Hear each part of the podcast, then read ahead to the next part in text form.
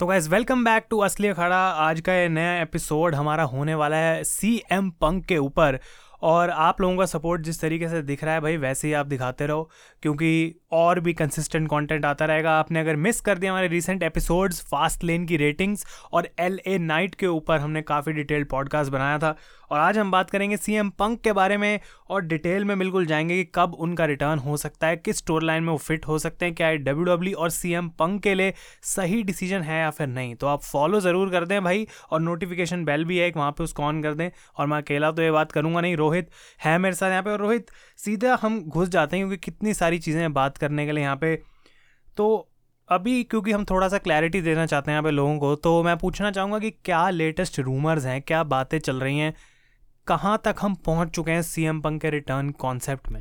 सबसे पहले देखो, अगर मेरे पर्सनल ओपिनियन की बात करो तो मैं तो ये बोलना चाहूँगा, जैसे मैं अपनी वीडियोस में भी बोलता हूँ 99.9999 परसेंट कन्फर्म है कि C M Punk W W company में आ रहे हैं। अभी इस बात को बैक करने के लिए कुछ ये नहीं कह रहा मैं कि भाई सी एम पंक को यहाँ पे देख लिया, फिर वो बैक स्टेज से, लेकिन इतने टाइम से चीज़ों को बोलते बोलते और बातें करते करते इतना आइडिया पता चल जाता तो इसीलिए ये पॉडकास्ट भी इसलिए इतना इंटरेस्टिंग है, क्योंकि हमको एक्चुअल में पता है कि सी एम पंक का जो आना है डब्ल्यू में, फ़िलहाल वो इनएविटेबल सा लग रहा है। अब जहाँ तक बात रही उनके रूमर्स की और इस चीज़ को इन्जॉय करने की आयुष, क्योंकि चलो ये तो पता है कि सीएम पंक वापस आ रहे हैं, लेकिन जो टीज डब्ल्यू डब्ल्यू कर रही है या फिर जो रूमर्स उनके बारे में आ रहे हैं, उनके साथ भी कनेक्टेड रहना एक अलग ही वाइब दे रहा है, क्योंकि अभी पॉजिटिव होप है। तो जैसा अभी हम रिसेंटली देख रहे हैं, बड़े सारे जो भी हिंट्स हैं हमको मिल रहे हैं, लगातार मंडे नाइट रॉ में, कभी सेथ रॉलिंस बोलते हैं बेस्ट इन द वर्ल्ड कभी उनके आर के प्रोमोज के रेफरेंसेज हो रहे हैं, फिर कभी हम ये देख रहे हैं कि सीएम पंक अपनी इंस्टाग्राम की स्टोरी में खुद कुछ डाल रहे हैं, और जो सारी बात हम सुन रहे हैं कि सीएम पंक और डब्ल्यू डब्ल्यू के बीच अब बातें होना शुरू हो चुकी हैं। भाई और ये जो बातें हैं, ये जो रिपोर्ट्स हैं, वो बहुत ही ज़्यादा रिलायबल सोर्सेज की तरफ़ से आई हैं। तो ऐसा नहीं है कि सारी बातें हवा में हो रही हैं। और एक इंसान ने तो ये भी कहा था कि सर्वाइवर सीरीज़ में सी एम पंक का आना एक सेफ़ बैट है बट इतना जल्दी मुझे लग नहीं रहा सब कुछ हो रहा है। तो लेटेस्ट तो अभी फ़िलहाल यही है, लेकिन जैसा अभी सर्वाइवर सीरीज़ की बात चल रही है तो अभी आयुष दो ही स्पॉट बचते हैं, जो एक बहुत बड़ा हमारा डिस्कशन का पॉइंट है। कि सीएम पंग वापस आ रहे हैं तो सर्वाइवर सीरीज़ जो कि उनके होम टाउन में होगा शिकागो में, या फिर रॉयल रंबल जिसको माना जाता है एक हॉट स्पॉट किसी भी सुपरस्टार के बड़े रिटर्न का। तो क्या उम्मीदें हैं दोनों शोज़ से कहाँ पे होगा? शायद क्या क्या कर सकती है डब्ल्यू आई थिंक बहुत ही मस्त ये मतलब इंटरेस्टिंग सा पॉइंट इसलिए भी बनता है क्योंकि अगर हम हिस्ट्री देखें तो रॉयल रंबल था वो पेपर व्यू जो C M Punk last W W में किसी पेपर व्यू में थे। रॉयल रंबल में वापस आना एक ऐसी साइकिल को कंप्लीट करेगा स्पेशली रॉयल रंबल मैच में नंबर थर्टी पे या फ़र्स्ट पे एज अ सरप्राइज़ आना, वो मतलब एक पूरा नोस्टैल्जिक मोमेंट है।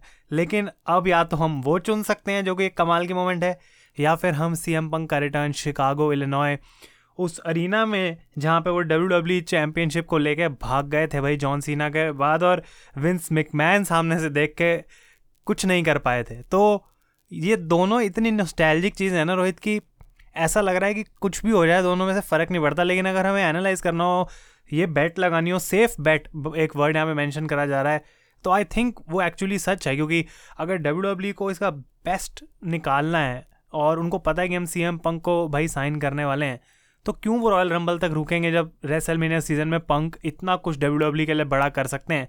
तो सर्वाइवर सीरीज़ और रॉयल रंबल में एक डेढ़ महीने का गैप है।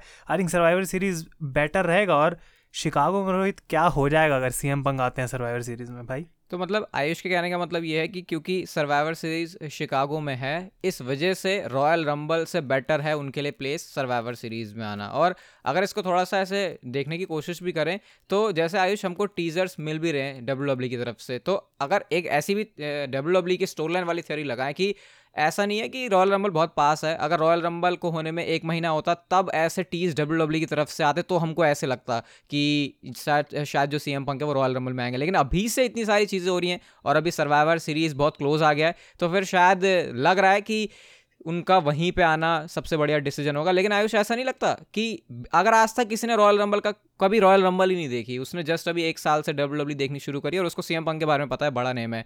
तो नंबर थर्टी स्पॉट पर सीएम पंक को लाना ग्रेटेस्ट नंबर थर्टी स्पॉट और greatest W W return Royal Rumble return of all time बन सकता है। ये अपॉर्चुनिटी मिस होने वाला नहीं लग रहा थोड़ा सा कि सिर्फ़ शिकागो में है तो इस वजह से सर्वाइवर सीरीज़ में ले आते हैं उनको। आई थिंक ये भी एक बहुत बढ़िया पॉइंट है, क्योंकि रॉयल रंबल एक बहुत अच्छे, बड़े लेवल पे करा जाएगा। बहुत एक्स्ट्रा क्राउड होगा वहाँ पे स्टेक्स हाई होंगे। रोड टू रेसलमीनिया की शुरुआत हो रही है और सी एम पंक दस साल बाद ऑलमोस्ट डब्ल्यू डब्ल्यू में वापस आए। रॉयल रंबल जीत के उस रेसलमेनिया के लोगों की तरफ़ पॉइंट कर रहे हैं। रॉयल रंबल अगर वो जीतते हैं, मैं नहीं कह रहा कि जीतेंगे, लेकिन अगर जीतते हैं, उसकी तरफ़ पॉइंट कर रहे हैं और पायरो बज रहा है। भाई ये एक ऐसा सपना है ना, जो हम लोग जो उस समय डब्ल्यू डब्ल्यू देख रहे थे, जब सी एम पंक गए हैं तब से हर साल देखते आए हैं, जब तक वो ए डब्ल्यू में नहीं चले गए थे। कि कभी तो होगा, कभी तो होगा, ऐसा कितनी देर तक रोक सकते हैं कि सी एम पंक वापस ना आए। कितने साल हमने रूमर सुने कि इस बार थर्टी पे M Punk C M Punk but it never happen तो आई थिंक डब्ल्यू डब्ल्यू के पास एक ऑप्शन है आई थिंक लेकिन रोहित, दोनों सिचुएशन विन विन है। आई थिंक अगर unless and until C M Punk वापस आते हैं तो फैंस उन दोनों सिनेरियोज में खुश रहेंगे। लेकिन ये चीज़ लीड करती है एक और सबसे इंपॉर्टेंट क्वेश्चन आई थिंक जो करेगा यहाँ पे, जो रेस करना चाहिए हमको, वो ये है कि भाई C M Punk A W में उन्होंने सब कुछ किया, वो चैम्पियन बने, पर हम जानते हैं कॉन्ट्रोवर्सीज रही। अगर डब्ल्यू डब्ल्यू में वो वापस आते हैं, उनकी क्या डिमांड्स होंगी? किस तरीके से वो चाहेंगे कि वो खुद फील हों उस कंपनी में? हम नहीं भुला सकते बात, वो कभी नहीं भुला सकते कि उनकी वेडिंग डे पे, उनके टर्मिनेशन पेपर्स उनके घर पे भेजे थे। उस चीज़ को भुला के वापस अगर वो आ रहे हैं रोहित, क्या चलेगा सीएम पंक के दिमाग में कैसा वो चाहेंगे कि डब्ल्यू मुझे ट्रीट करे? सबसे पहले तो अभी जब आयुष ने बात बोली कि उनके वेडिंग डे पर उनको वो टर्मिनेशन लेटर आता है तो बहुत सारे लोगों के दिमाग में एक नेगेटिव परसोना है सीएम पंक का और उनको मुझे लगता है एटीट्यूड प्रॉब्लम्स हैं और ये कभी कभी होता है जब कोई इंसान सक्सेसफुल हो जाता है या फिर वो अपने काम को लेकर बहुत ज़्यादा पैशनेटेड होता है। लेकिन जब सीएम पंक ने डब्ल्यू कंपनी छोड़ी थी या फिर वो टर्मिनेट हुए थे और अब जब वो डब्ल्यू कंपनी में आएँगे तो आयुष, ज़मीन और आसमान का अंतर है। सबसे बड़ा अंतर है डब्ल्यू कंपनी के, अब मालिक बदल चुके हैं। डब्ल्यू कंपनी में चीज़ों को जो बैकग्राउंड में चीज़ें चलती हैं, वो कंट्रोल करने वाले लोग बदल चुके हैं। ट्रिपल एच कंट्रोल में आए हैं। सेम अगेन स्टोरी थोड़ी थोड़ी विंस मुकमैन वाली सिमिलर है। ट्रिपल एच के रिलेशन भी बिल्कुल भी अच्छे नहीं थे सीएम पंक के साथ। लेकिन इतना आई थिंक हमको पता है ट्रिपल एच के बारे में भी कि अगर बंदे को बिज़नेस करना है तो फिर वो सारे अपनी पर्सनल प्रॉब्लम्स को साइड में रखते हैं और उस हिसाब से वो सोचते हैं जो कि बिज़नेस के लिए सबसे अच्छा है। विंस मैकमैन ने प्रॉब्लम में थोड़ी बहुत प्रॉब्लम है कि वो कभी कभी अपने जो उनके बाकी चीज़ें होती है उसके आड़े लेके आ जाते हैं बिज़नेस को लेकिन ट्रिपल एच को मैंने ऐसा करते हुए कभी नहीं देखा। तो मेरे को ऐसा लगता है कि माहौल बहुत ज़्यादा चेंज है यहाँ पे और पंग के बारे में तो आयुष क्या ही बोले क्योंकि Uh, इतनी सारी चीज़ें मैंने अभी ऐसा लग रहा है कि शायद थोड़ा सा पॉजिटिव करने की कोशिश करी सीएम पंग के बारे में जो कि कोशिश नहीं है एक्चुअल मैंने आपको फैक्ट बताएँ लेकिन सीएम पंग के साथ प्रॉब्लम तो होती है वरना ऐसे कैसे होता है ये बंदा जहाँ भी जाता है वहाँ पे प्रॉब्लम्स हो जाती हैं। मैं इस पर ये बोलना चाहूँगा कि सी एम पंक अगर अब वापस आते हैं डब्ल्यू डब्ल्यू में अगर वो उस कॉन्ट्रैक्ट को साइन कर रहे हैं तो उनके दिमाग में सी एम पंक कहीं ना कहीं चलेगा भाई कि अब मुझे वो चीज़ें करनी है जो मैंने कभी पहले करी नहीं डब्ल्यू डब्ल्यू में और उस पर हम आएँगे लेटर इन द पॉडकास्ट कि क्या वो कर सकते हैं। क्या सी एम पंक को अब डब्ल्यू डब्ल्यू फाइनली एक रेसल मेनिया मेन इवेंट दे सकती है जो उनको हमेशा से चाहिए था पर उनको कभी मिला नहीं बिकॉज़ विंस मिकमैन ने कभी उनको उतना बड़ा समझा नहीं। लेकिन मेरे को ऐसा लगता है कि इस बार वो आएँगे तो एक बहुत वेटरन अप्रोच लेके आएँगे और वो चाहेंगे कहीं ना कहीं कि डब्ल्यू डब्ल्यू अगर कोडी रोड जैसे सुपरस्टार को उस लेवल की वाइब दे रही है, उस लेवल पे दिखा रही है कि इससे ऊपर कोई है नहीं हमारा बेबी फेस तो अगर सी एम पंक वापस आ रहे हैं, भाई वो चाहेंगे ही और डेफिनेटली चाहेंगे मुझे लगता है और ये कोई एटीट्यूड प्रॉब्लम नहीं है। ये एक ऐसी चीज़ है कि वो अपनी वैल्यू दिखा रहे हैं कि अगर मैं तुम्हारी कंपनी में वापस आ रहा हूँ तो तुम भी मुझे उस हिसाब से ट्रीट करोगे कि मैं भाई सी एम पंक हूँ। क्योंकि अगर सी एम पंक रोहित यहाँ पे आ रहे हैं तो सिर्फ़ उनकी डिमांड्स हम ये देख के नहीं बोल सकते कि यार ये बंदा तो बहुत कुछ माँगता है। हम डब्ल्यू डब्ल्यू को वो क्या दे रहे हैं, वो भी हम जानते हैं कोई छोटी चीज़ नहीं है और यही सिमिलर एक और जो क्वेश्चन है इसी के अराउंड वो ये कि अगर सी एम पंक इतनी डिमांड लेके आते हैं कि भाई मुझे पुश चाहिए, मुझे ये चाहिए, मुझे वो चाहिए, तब मैं वापस आने की सोच सकता हूँ, मुझे इतने पैसे चाहिए। क्या डब्ल्यू डब्ल्यू इस सेम बंदे को जिसने प्रॉब्लम्स कॉज करी कंपनी में से गया दूसरी कंपनी में भी होके आ गया अब। उसको उस लेवल से बढ़ के ट्रीट करेगी इस बार, जिस टाइम उन्होंने किया था दस साल पहले ऑलमोस्ट जब वो गया था छोड़ के। क्या अब वो सी एम पंक को एक बड़ा स्टार मानते हैं? विंस मैं जानता हूँ नहीं है, लेकिन एक ट्रिपल एच एंडेवर क्या ये सारी जो निक खान ये सारी जो पार्टी है, ये सी एम पंक को एक बेटर और और एक बड़ा एथलीट मानेंगे अब? यार, इस चीज़ को सबसे ज़्यादा अगर क्लोज तरीके से समझना हो तो कोडी रोड्स की स्टोरी को रखा जा सकता है। वाली स्टोरी नहीं जो उनको फिनिश करनी है, उनकी डब्ल्यू डब्ल्यू e से जाने की, वापस आने की स्टोरी को। क्योंकि कोडी रोड्स को भी अगर देखो तो क्या जब उन्होंने डब्ल्यू डब्ल्यू e के साथ कॉन्ट्रैक्ट साइन किया होगा तो बात ये हुई होगी कि कोडी रोड्स ने बोला होगा, मुझे पुश चाहिए, मुझे रेसलमीनिया में मैच चाहिए और मुझे मेजर स्पॉट में चाहिए, मेरे को मेन इवेंट सीन में चाहिए। तो अगर यही चीज़ अब कोडी रोड्स के साथ हो सकती है और ये वही इंसान है जिसने ए के शोज़ में वो जो ट्रिपल एच का सिंहासन था, बिल्कुल उसको तोड़ा था और ये बोला था कि मैं इस कंपनी से जा रहा हूँ। काफ़ी सारी बातें बोली थी उन्होंने, उसके बाद वो इंडीज़ के अंदर बहुत अच्छा उन्होंने परफॉर्म किया, अपना एक नाम बनाया। तो कोडी रोड्स और यहाँ पे सीएम पंक की सिचुएशन थोड़ी सी सिमिलर नज़र आती है, क्योंकि सीएम पंक भी जब अप्रोच करेंगे, उनको ऑलरेडी जो बात इनके बीच हुई है तो डेफिनेटली ये बात तो मेंशन होने वाली है। और सीएम पंक इतने बेवकूफ़ नहीं है कि वो डब्ल्यू से बोले कि ठीक है कॉन्ट्रैक्ट साइन कर लेते हैं, मैं डब्ल्यू में आ जाता हूँ दैट सेट आगे की कोई चीज़ डिस्कस ही नहीं हुई, क्योंकि बहुत ज़्यादा यहाँ पे मामला सेंसिटिव हो सकता है अगर इस चीज़ को पहले एड्रेस नहीं किया गया। तो ये सेम चीज़ सीएम पंक नहीं बोली होगी बट इसको देखने के तरीके अलग अलग हो सकते हैं। कोडी रोड्स को भी आप बोल सकते हो, यार, उन्होंने भी इतनी सारी चीज़ें डिमांड करी होंगी, तभी डब्ल्यू e ने उनके साथ कॉन्ट्रैक्ट साइन किया, फिर कोडी रोड्स अग्री हुए। बट सीएम पंक भी आई थिंक इन सारी चीज़ों को मेक श्योर करेंगे और जैसा माहौल मैंने बोला, बदला हुआ है।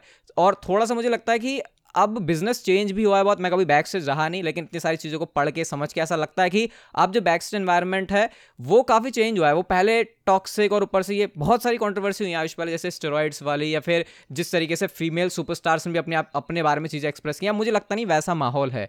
तो काफ़ी डिफरेंट चीज़ें हो गई हैं और अगर बात बात बात शुरू हो गई है सब अच्छे टर्म्स पर हैं तो मुझे लगता है कि ट्रीट तो उनका अच्छे से करेंगे, लेकिन कभी कभी हीट ऑफ़ द मूवमेंट में अगर पंगा हो गया तो बहुत बड़ा कलेश हो सकता है और ये ऐसा कलेश होगा जो कि फिर सुधारे नहीं सुधरेगा। मतलब सी एम पंक ना एक ऐसा कॉन्ट्रोवर्शियल कैरेक्टर बन चुका है in the world of wrestling कि लोग या तो उसको जो पसंद करते हैं, वो उसको पसंद करके मतलब गॉड लेवल तक ले जाते हैं। और जो लोग हेट करते हैं, उसको देखना भी पसंद नहीं करते, फ़र्क नहीं पड़ता किस कंपनी में वो आए। आई थिंक बहुत सारा फ़ैन का जो ओपिनियन है, वो डिवाइडेड रहेगा सी एम पंक के वापस आने पे, क्योंकि जब वो ए डब्ल्यू e गए तो W W fan W W के बारे में उन्होंने कई शॉर्ट्स लिए। डब्ल्यू डब्ल्यू छोड़ के गए, हम जानते हैं उन्होंने पॉडकास्ट पर कितना कुछ बोला। डब्ल्यू डब्ल्यू के बारे में क्या चीज़ें वहाँ पर गलत हैं, कैसे उनकी ट्रीटमेंट गलत हुई।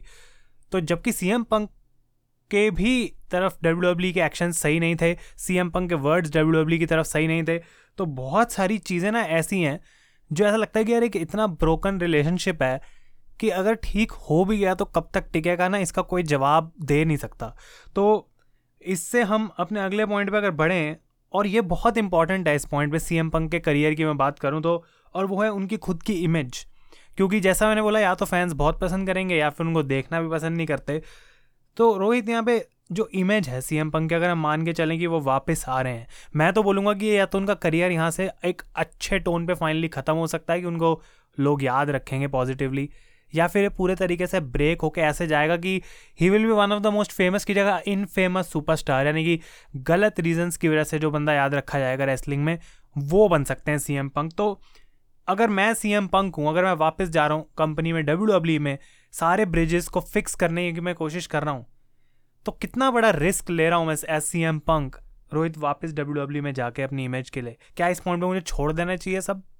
या फिर डब्ल्यू डब्ल्यू में जाना चाहिए वापस? ये वही सिचुएशन है कि आपके बैंक में सौ रुपये पड़े हुए हैं तो आप या तो उन सौ रुपये को सौ रुपये ही रहने दो या फिर उनको स्टॉक मार्केट में लगा दो। क्योंकि यहाँ से या तो आपके पैसे बढ़ेंगे या फिर आपके पैसे घटेंगे। बस सवाल यही है कि क्या आपका वो डिसीज़न उस उस उस स्टेक को लेने का सही था या फिर नहीं? तो यहाँ पे वही सीएम पंक वाली सिचुएशन है क्योंकि इतना तो पता है जो सीएम पंक की अभी इमेज है, वो डब्ल्यू डब्ल्यू में आने के बाद या तो अच्छी होगी या फिर बेकार हो जाएगी। हम कितनी ही बातें कर लें अग्रीमेंट हो जाए कॉन्ट्रैक्ट साइन हो जाए। भाई केस करना ना डब्ल्यू डब्ल्यू के लिए कोई बड़ी बात है, ना सीएम पंक के लिए। पिछले जमानों से कब से केस फेस चलते आ रहे हैं सीएम पंक के इवन अभी भी दो चार चल ही रहे होंगे। और जब हम बात करते हैं सीएम पंक के करियर की तो आयुष, हमको ये बात भी देखनी चाहिए कि अब सीएम पंक ऑलमोस्ट पैंतालीस साल के हो चुके हैं, जितना मुझे पता है। तो यहाँ से अब हमारे बूढ़े बुज़ुर्ग तो कहते थे कि यार, बड़े होते होते जो अकल है वो भी काफ़ी स्थिर हो जाती है तो इतने ज़्यादा हम ऐसे डिसीज़न नहीं लेते जो हमको बाद में रिग्रेट फील करवाएँ। तो मुझे लगता तो नहीं है, अब एनवायरनमेंट वैसा रहेगा उनके लिए, जैसे मैंने पहले भी बोला, क्योंकि सीएम पंक को भी कहीं ना कहीं खुद रियलाइज़ हो चुका होगा अब तक।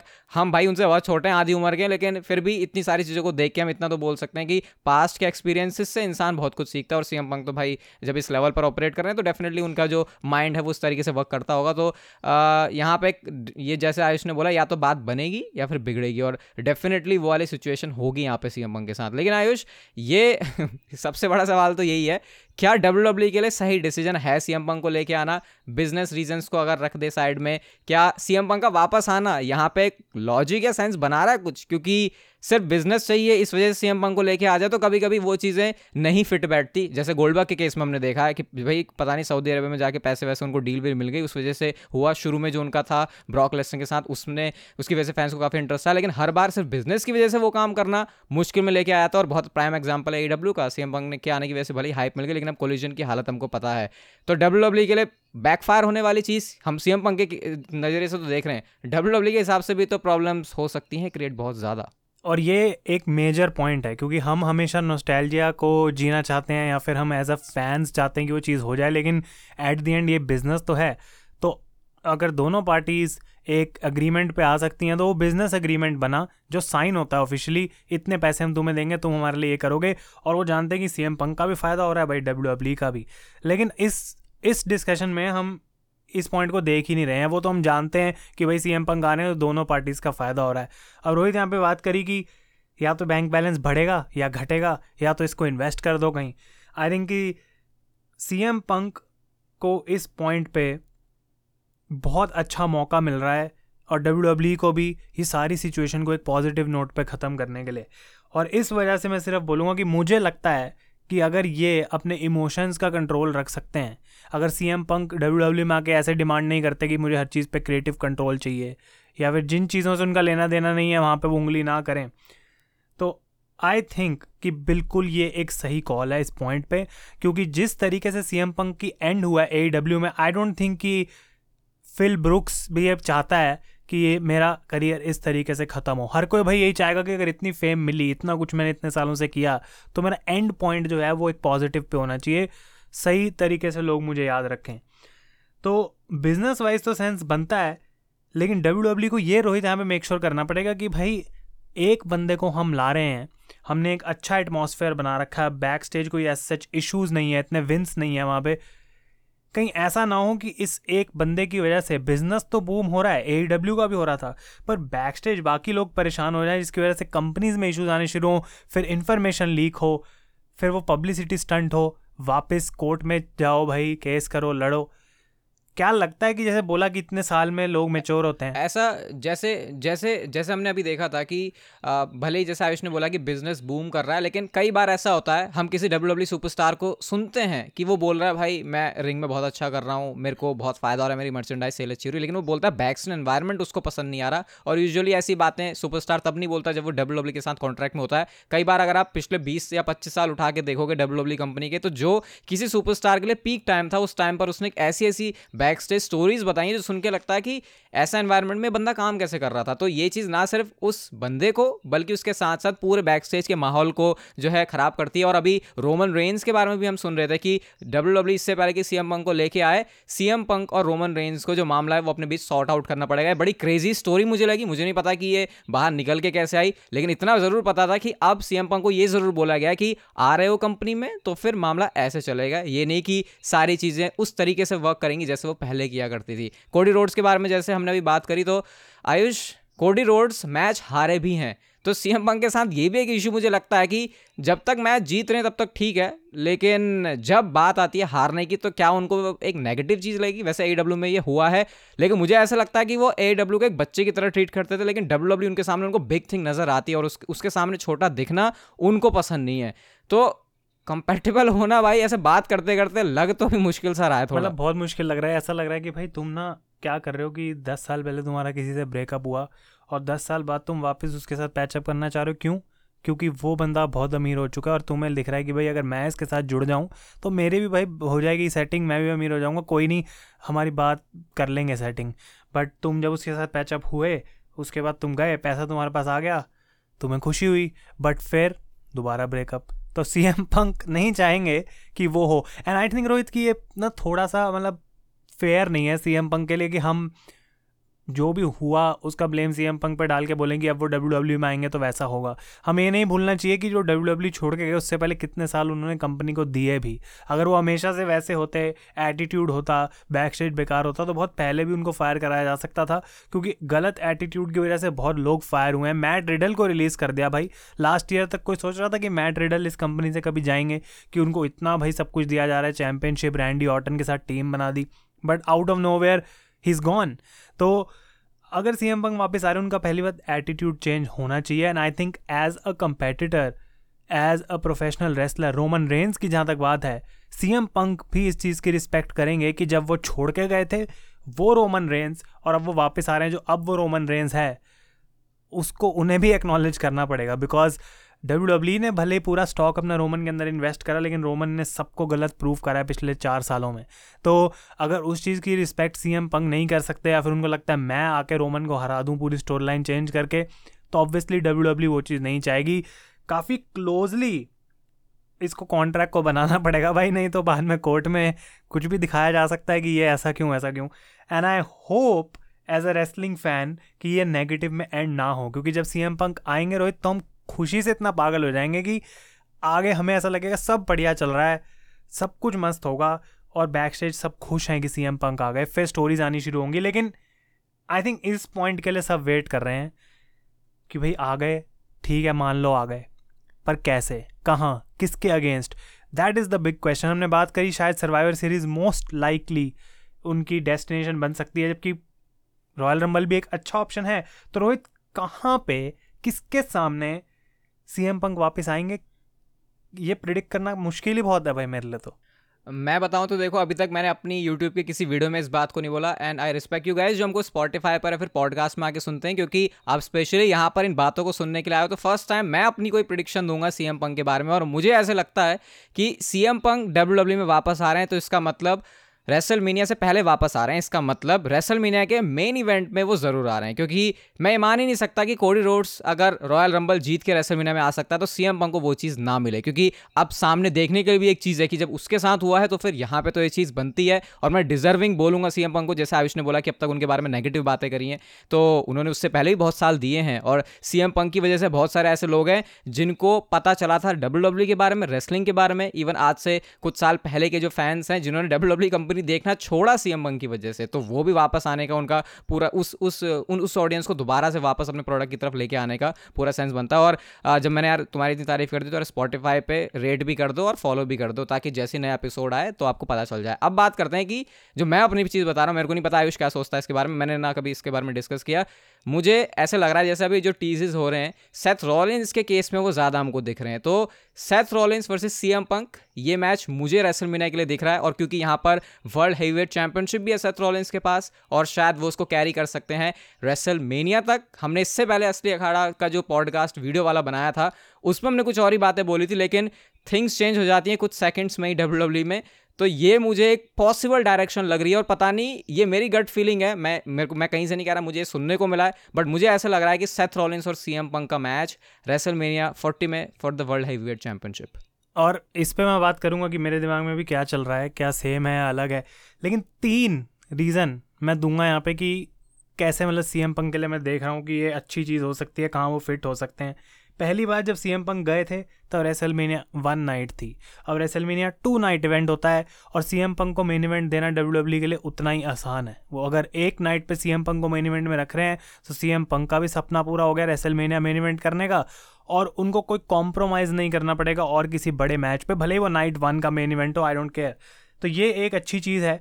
दूसरा रीज़न ये है कि विंस मिकमैन वहाँ पे नहीं है तो ज़बरदस्ती सिर्फ़ सीएम पंक क्योंकि उनको पसंद नहीं है वो किलसाने के लिए सीएम पंक को उससे बाहर नहीं निकालेंगे क्योंकि अगर वर्थ दिख रही है वैल्यू दिख रही है हम जानते हैं ट्रिपल एच वो डिसीज़न लेंगे बिज़नेस के लिए लेंगे एक एक मेरे बीच में सवाल है do you do you really think कि विंस मिकमैन ने ऐसे चीज़ें करी हैं कि सीएम पंक को सताने के लिए या फिर तड़पाने के लिए ऐसे काम करो जो कि उसको पसंद ना आए और फ्रस्ट्रेट हो जाए परेशान हो जाए? डू यू रियली थिंक मुझे जो हमने चीज़ें सुनी है ऐसा हुआ होगा? इस बात को मैं एक्चुअली बोलूँगा कि हाँ ऐसा हुआ होगा क्योंकि ये सिर्फ़ सीएम पंक के साथ नहीं, और बहुत सारे सुपरस्टार्स ने बात मेंशन करी है कि कोई भी एक्स वाई जेड अगर तुम्हारी बात नहीं बनी विंस से तो उसका बदला वो ऐसे डायरेक्टली तुमसे उस कॉन्वर्सेशन में ना लेके कभी स्टोर लाइन में ले लिया, कभी तुम्हें कोई बुकिंग नहीं दी टीवी से हटा दिया, उस वे में लेंगे कि ऐसा ना लगे कि ये डायरेक्ट विंस तुमसे बदला ले रहा है, पर you know who is making the decisions and I hope कि इस पॉइंट पे विंस मिकमैन पे इतना कंट्रोल सच में ना हो कि वो मेक और ब्रेक कर सकें डिसीज़न को, क्योंकि कौन नहीं चाहता भाई अगर सी एम पंग वापस आए तो नाइट वन रेसल मीनिया में मेन इवेंट पे ना हो.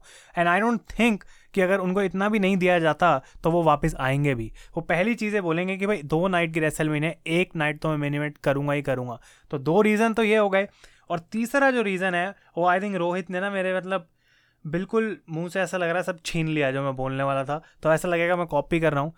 लेकिन जो तीसरा बड़ा रीज़न है वो ये कि दो शोज़ हैं, दो वर्ल्ड चैंपियंस हैं, अब अनडिस्प्यूटेड चैंपियन नहीं है। तो सी एम पंक और रोमन रेंस को अलग रखने का बेस्ट तरीका क्या है कि इनको अलग ब्रांड पे डाल दो। अगर रोमन रेंस स्मैकडाउन पे है तो भाई सी एम पंक को रॉ पे डाल दो ना, काम खत्म। ना दोनों आमने सामने आएँगे, ना दोनों एक फ्यूड में आएँगे, उसकी ज़रूरत भी नहीं है, रोमन का सब कुछ चल रहा है। और रॉ पे कौन है? सेथ रॉलिंस और सिर्फ़ इसी वजह से मुझे लगता है कि डब्ल्यू डब्ल्यू ना तो रॉलिंस को जल्दी से टाइटल हरवाने वाली है।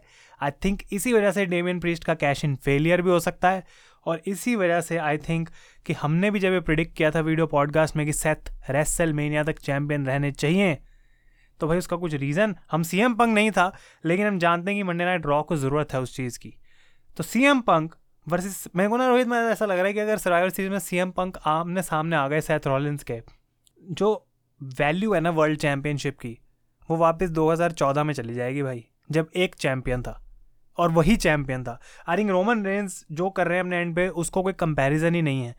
लेकिन दूसरी तरफ़ भी इस लेवल का कंपटीशन आ जाए मंडे नाइट ड्रॉ से C M Punk versus Seth Rollins I think is a million dollar feud और चाहे हम कोडी वर्सेज सेथ बोलें और कोई भी सेथ का मैच लें एज ए चैम्पियन कुछ इसके आसपास भी नहीं आएगा। और when C M Punk walks out WrestleMania में सेथ के सामने मेन इवेंट में वो चैंपियनशिप है और C M Punk title finally जीतते हैं।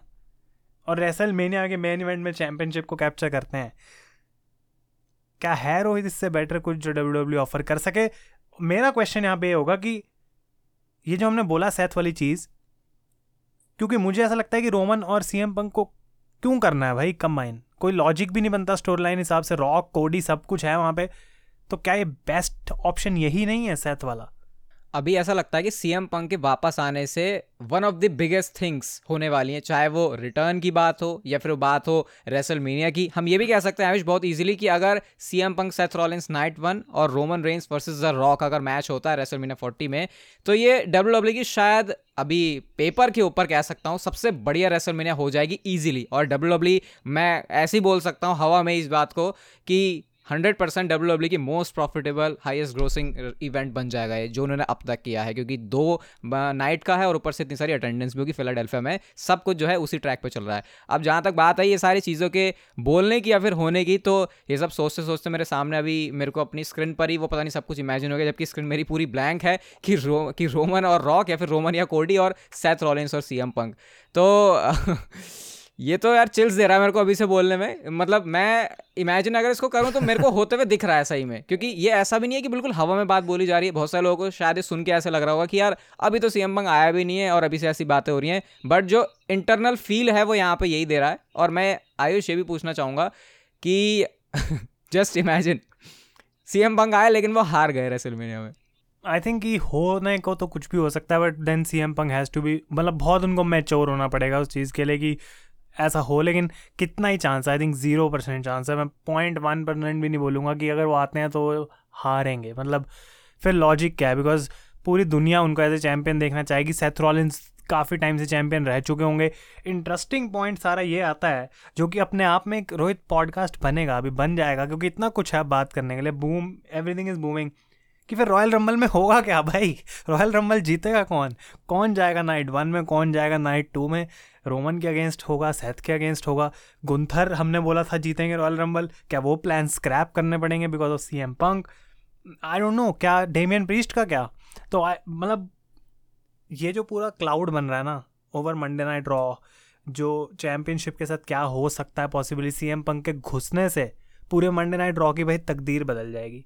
सिर्फ़ इनिशियली नहीं कि जब तक वो चैंपियन नहीं बनते, उसके बाद भी कितने सारे अलग अलग मैचेस हो सकते हैं कहाँ कहाँ उसको टाइटल को लेके जा सकते हैं Punk Punk versus Gunther Priest Kevin Owens ये सारे लोग जो हैं एग्जिस्ट करते हैं।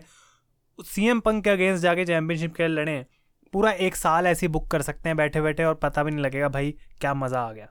अभी यार देखो ऑलरेडी आयुष हमने बहुत मसाला इस एपिसोड में दे दिया और ये एपिसोड शूट करने से पहले रिकॉर्ड करने से पहले लगता है आयुष को ज़्यादा ही जोश में भी था क्योंकि फॉर द फ़र्स्ट टाइम उसने इंट्रो किया, लेकिन आउट्रो मैं ही करूँगा। क्या रॉयल रंबल जीतेंगे सीएम पंग वो सब कुछ डिस्कस होगा आगे। बहुत सारे एपिसोड्स आने वाले हैं, बहुत कंसिस्टेंट आने वाले हैं, वो बोलने की ज़रूरत नहीं, आपको दिख रहा होगा। तो भाई, जहाँ पर भी सुन रहे हो फॉलो रेट सब कुछ कर रहे हो ऑलरेडी हमारी रैंकिंग हो चुकी है स्पॉटीफाई में तो उसके लिए भाई बहुत बहुत थैंक यू आपके सपोर्ट के लिए। बिगर थिंग्स प्लान कर रहे हैं, उसके लिए आपको भाई बने रहना पड़ेगा हमारी सारी अपडेट्स के लिए। और फिर यही बोलना चाहूँगा, अगले एपिसोड बहुत जल्दी आएँगे। फॉलो रेट सब कुछ करके रख लेना और हम मिलेंगे आपसे असली अखाड़ा पॉडकास्ट के नेक्स्ट एपिसोड में। तब तक के लिए good bye and take care